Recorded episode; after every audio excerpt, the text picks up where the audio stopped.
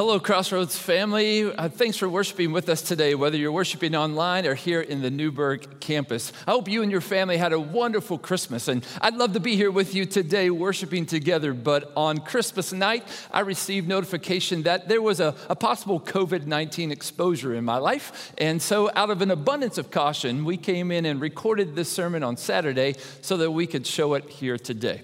Well, we've come to the end of the year. What a year this has been, 2020. I mean, can you imagine what you would have thought if somebody would have told you this time last year how 2020 would have played out? I mean, COVID 19 has wreaked havoc on almost every aspect of our life. It's challenged our patience, our relationships, our security, and maybe possibly even our faith.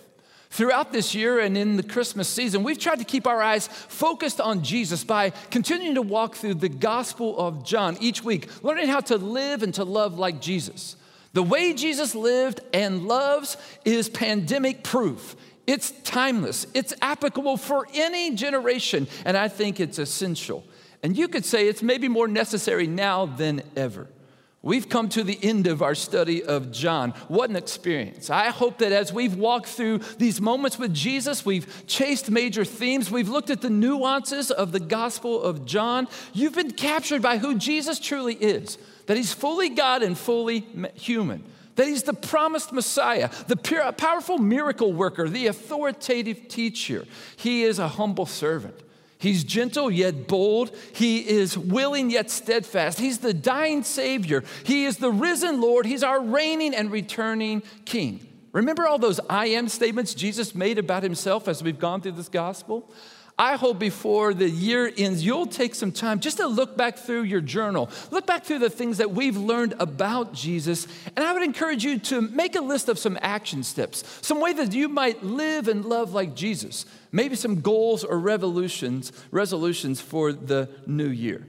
We've challenged you to read through the entire Gospel of John sometime in 2020. And the good news is, though it's taken us 52 weeks to teach through every of the 21 chapters, it actually would only take about three hours to read through the entire Gospel of John in one sitting.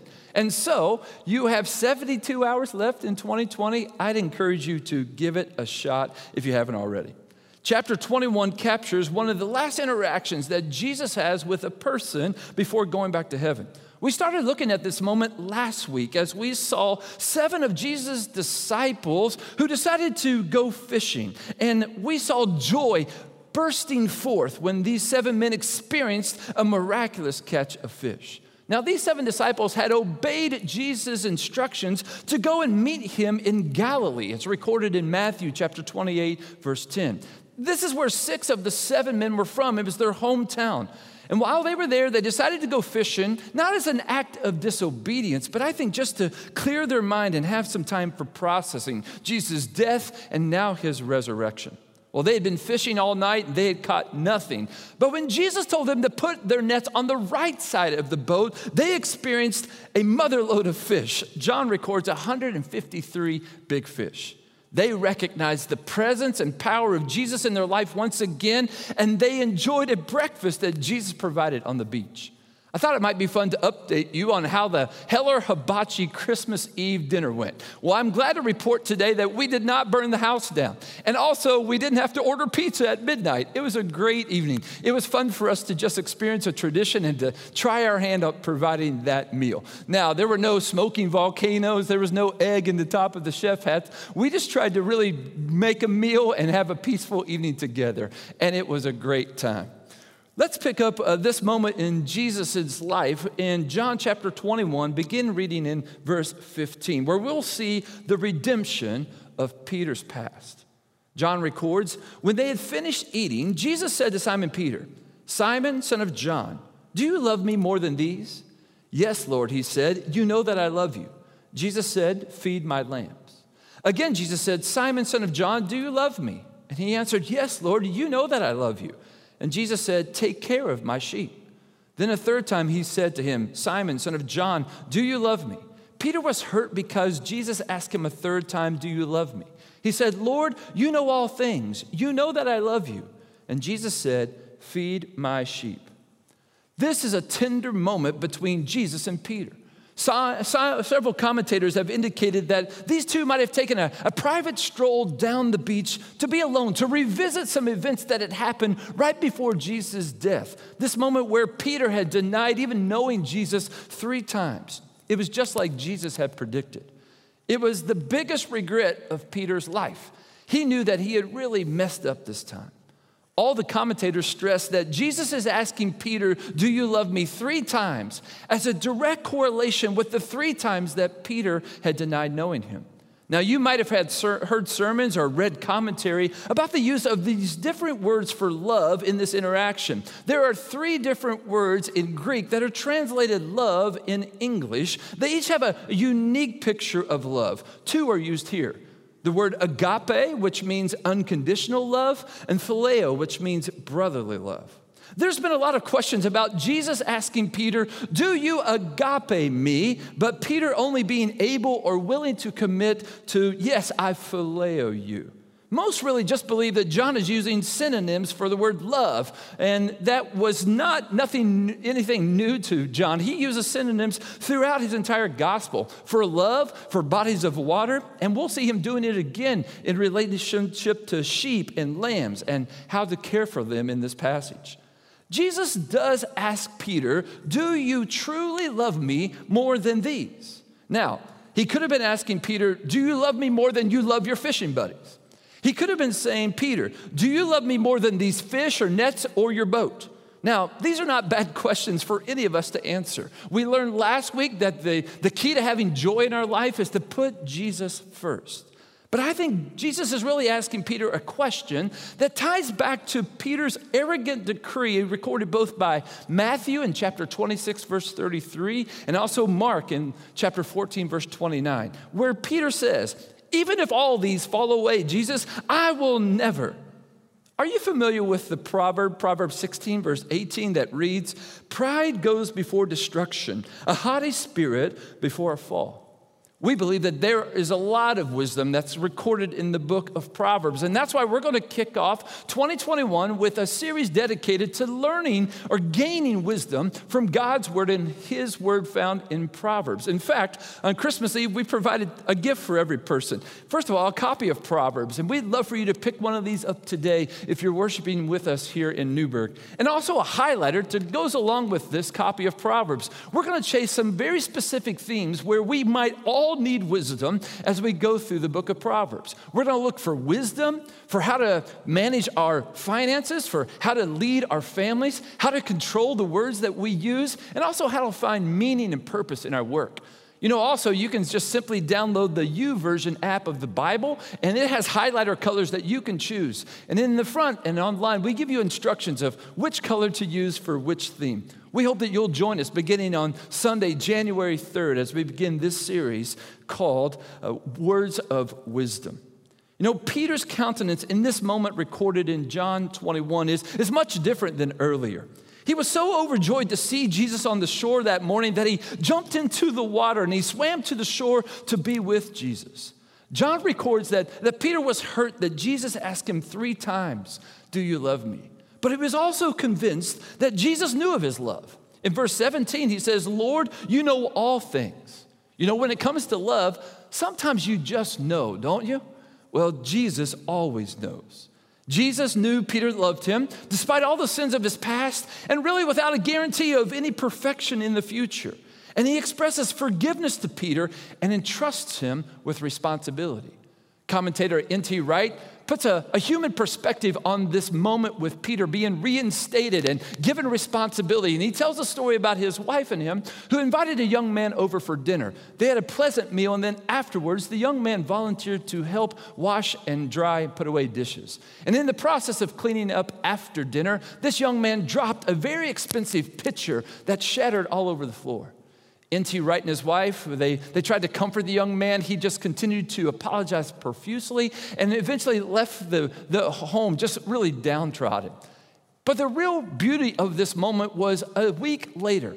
N.T. Wright and his wife invited the same young man back for dinner. He was a little hesitant, but he agreed to return. And upon his return, after finishing dinner, N.T. Wright and his wife deliberately asked this young man to help clean up after dinner. It was a way for them to express forgiveness, but also faith and belief in this young man. Peter loved and believed in Jesus, and Jesus loved and believed in Peter. Jesus' instructions to Peter to feed my sheep or take care of my lambs, it's really a strong challenge to follow Jesus' example of how he lives and how he loves. Jesus is the good shepherd described in John 10. He knows his sheep, he takes care of them, he feeds, he guides, he lays down his life for them. And now he's calling Peter to do the same, to follow him in what he is doing. Some have seen this as a unique call just to Peter, but I really believe it's for all of us because it echoes the words of Jesus in Matthew 16, verse 24 and 25. Then Jesus said to his disciples, Whoever wants me to be my disciple must deny themselves and take up their cross and follow me. whoever wants to save their life will lose it, but whoever loses their life for me will find it. Jesus actually makes a prediction of how this will happen in Peter's life in the future. Continue reading with me in chapter 21, now verses 18 and 19, where we see Jesus make a prediction of Peter's future. Verse 18 reads Jesus said, Very truly I tell you, when you were younger, you dressed yourself and you went where you wanted. But when you are old, you will stretch out your hands and someone will dress you and lead you where you do not want to go. Jesus said this to indicate the kind of death by which Peter would glorify God. And then he said to him, Follow me. You know, everyone is always interested in how the future is going to play out, what's going to happen in the future. If Jesus told you everything about your future, how would you respond if you were truly able to know? Would you just pull the covers back up over your head? Would you never get out of bed again? Would you be despondent? Would you go wild? Well, Jesus clearly tells Peter he will die because of his faith. When he says, You will stretch out your arms, well, that was a well known reference in the ancient world to crucifixion. It was very similar to Jesus saying that he would be lifted up on a tree or lifted up on a pole, referring to crucifixion in John chapter 3. How did Peter respond knowing that he would die because of his faith in Jesus? Well, he lived, he led, and he served boldly. You know, if you want to read some more scripture before the end of this year, I'd encourage you to check out the book of Acts or 1st and 2nd Peter. It shows how Peter's boldness changed the world. I can't tell you how you might die, but with complete 100% certainty, I can tell you that you will. The real question is not how you will die. The real question, the answer is, how will you live? Peter addressed how to live in 1st and 2nd Peter. And if I was to sum it all up, I would say it would be simply this If you truly love Jesus more than anyone or anything, respond by living and loving like Jesus holy, compassionate, gentle, bold, caring, and providing for the needs of others, humble, servant hearted, obedient, full of grace and truth. N.T. Wright writes, one of the big lies of our time is that Christianity has been part of the problem rather than the source of the solution. Most people today don't realize that the things we now take for granted, like education and healthcare, were reserved for the rich elite in the ancient world until Christians insisted on providing them for everyone within reach. Many imagined that Christianity was bad for women, whereas early Christianity provided the biggest transformation of attitudes to women that the world's ever seen. The impact of Jesus on the whole world, even when his followers have been muddled or misguided, towers breathtakingly over all human achievement. Be amazed and awed once more at Jesus himself, who lived, who died, who rose to launch such a transformative vision. Everything that you have learned about Jesus is what it looks like to live and love like him. Jesus said in John 14, verse 15, If you love me, you will keep my commands, which means you'll live and love like I do. Love is a strong motivation for living and loving like Jesus, and it's the power to be transformed to living and loving like Jesus. Paul says in 2 Corinthians chapter 5 verse 14 and 15, "For Christ's love compels us because we're convinced that one died for all, and therefore all died." And he died for all, that those who live should no longer live for themselves, but for him who died for them and was raised again. As we grow in our love for Jesus, we want to live and to love like him.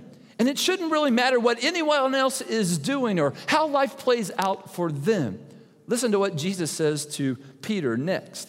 We'll see uh, his words in chapter 21, verse 20. We'll see the focus of Peter's motivation.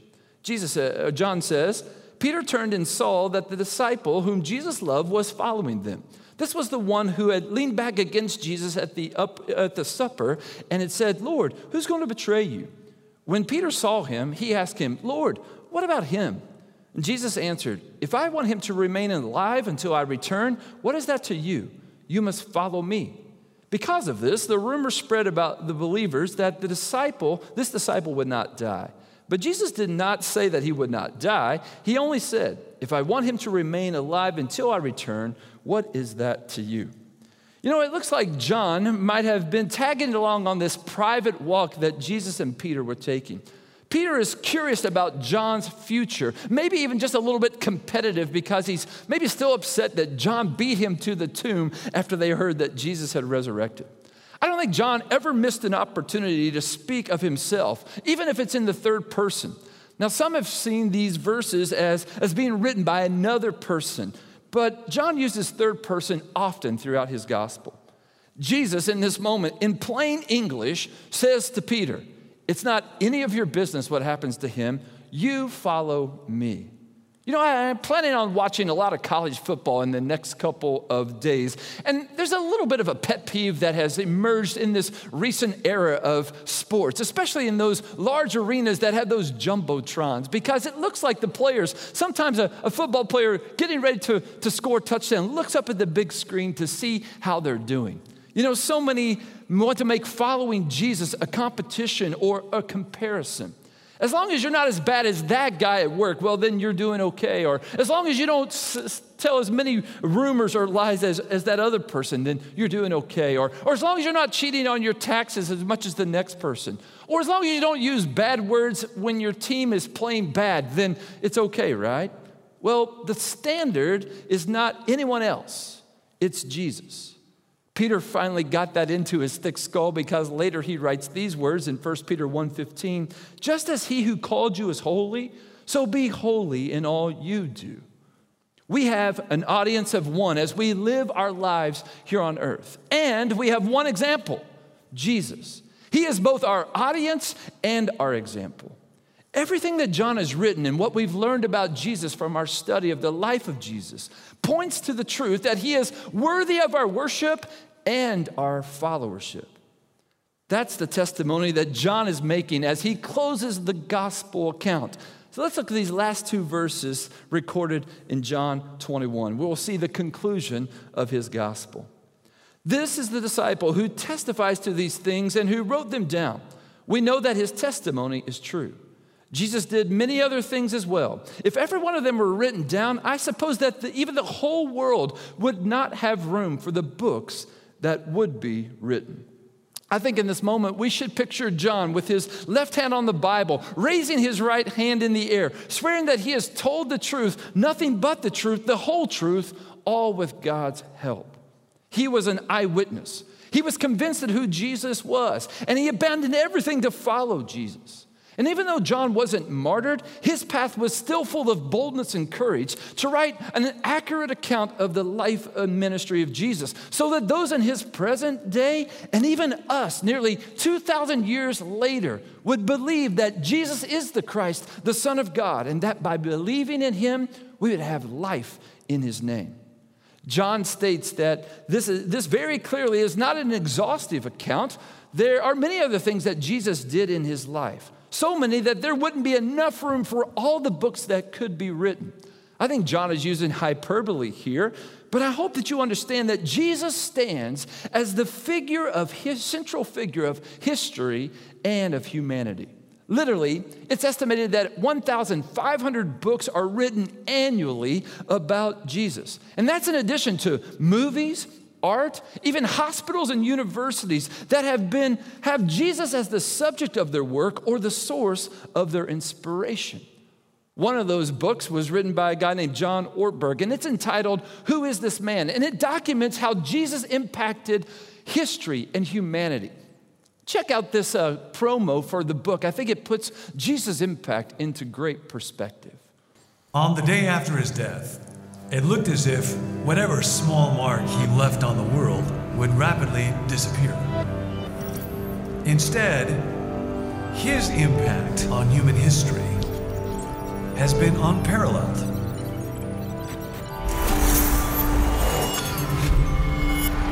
You're reminded of him every time you look at a calendar or pick up a map. His influence is so enduring that we name our children after his friends, while we name our dogs after the rulers of his day. His teachings, applied through the ages, fueled the civil rights movement, formed the basis for the separation of church and state, elevated the status of women, led to the development of hospitals, and even inspired founding of the world's top universities. All this from a man who could have been voted least likely to change the world. Anyone who takes the time to examine his teachings and try out his way of life ends up asking themselves in wonder who is this man?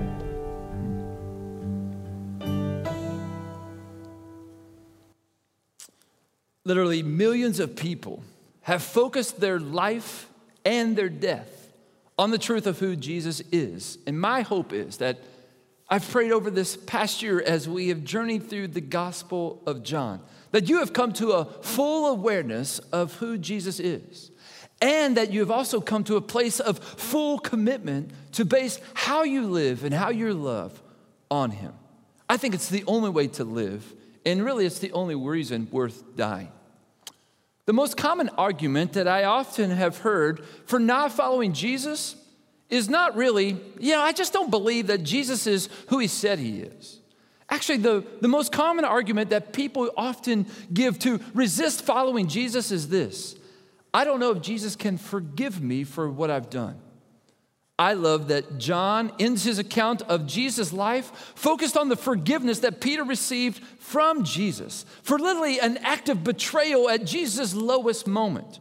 When you think of all the bad things that someone could do to you, this is one of the worst betrayal from a friend, denying even knowing you. And yet, Jesus looks right at Peter, right in the eyes, and he offers him forgiveness. That's powerful love that leads to life. It's the kind of love that mends hearts, that heals wounds, that raises the dead and restores hope.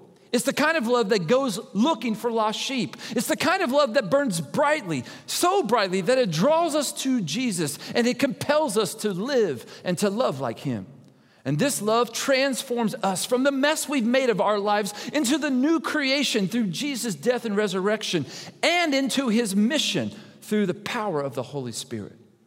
So, as we close our journey through the Gospel of John, I wanted to close with good news. Jesus came to show you a love that has the power to reach you no matter who you are, no matter where you've gone, no matter what you've done.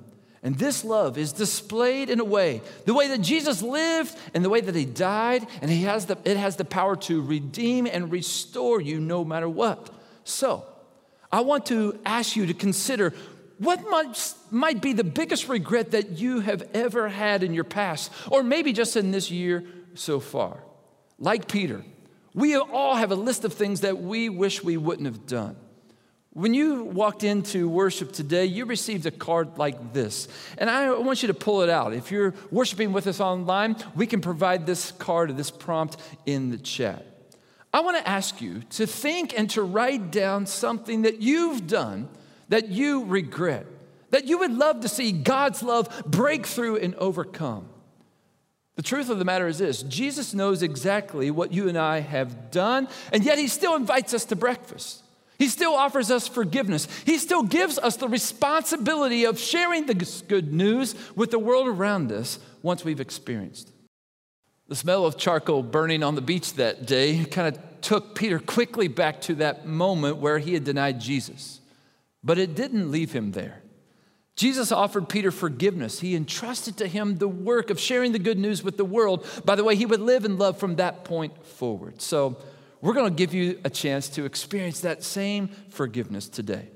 as you leave today, we actually have some charcoal fires prepared out on the sidewalks. And I want to encourage you to take that card and take what you've written on that and drop it in that fire as an act of, of forgiveness, that, that God is reaching out to you, that He, His love is bigger than whatever you may have written down. I want you to enter this new year with hope and peace and faith and joy and love, following Jesus every step of the way. We have people who are willing to pray with you and also just to walk alongside you as you discover this forgiveness that Jesus offered Peter on the beach that day, and he offers to you right now. One of the ways you can let us know that you'd like to experience this forgiveness is just by simply texting the word now to 812 858 8668, and we will follow up with you. Would you pray with me? God, this has been an incredible year. I use the word incredible because I believe that your love and your power and your strength has overshadowed the challenges that we may have faced in our life, regardless, whatever it may have been COVID or anything else, Lord. I believe that Jesus has, has jumped off the page as we've studied through the Gospel of John. God, it's done my heart good to, re, to realize who Jesus truly is, to feel, feel his invitation for me to follow him to, to make adjustments in my life through His Spirit working in me and, and the power of your love compelling me, Lord, to follow His example. And I pray that's been true for every person who, who's heard the words of John, who's joined us in this journey, or maybe is just here today for the very first time. God, my prayer is that all of us would recognize that Jesus truly is your Son, that He truly is the only way to life, and He is the only person that we should follow. And so I pray that as we live and as we love like him, God, that we would experience the, the, the faith and the peace and the joy and the hope and the love that he came to bring us, not just at Christmas, but every day of our life. And that we would live and love differently than anyone else in the world who doesn't know Jesus. And God, I pray for that person who may have come in today just maybe willing, ready to, to call it quits would know that you love them so very much that you gave Jesus for them to live, to die, and to love them. And I pray, Lord, that all of us would experience that forgiveness and grace, that all of us would take that message to the world around us. And I pray that through the powerful name of Jesus. Amen.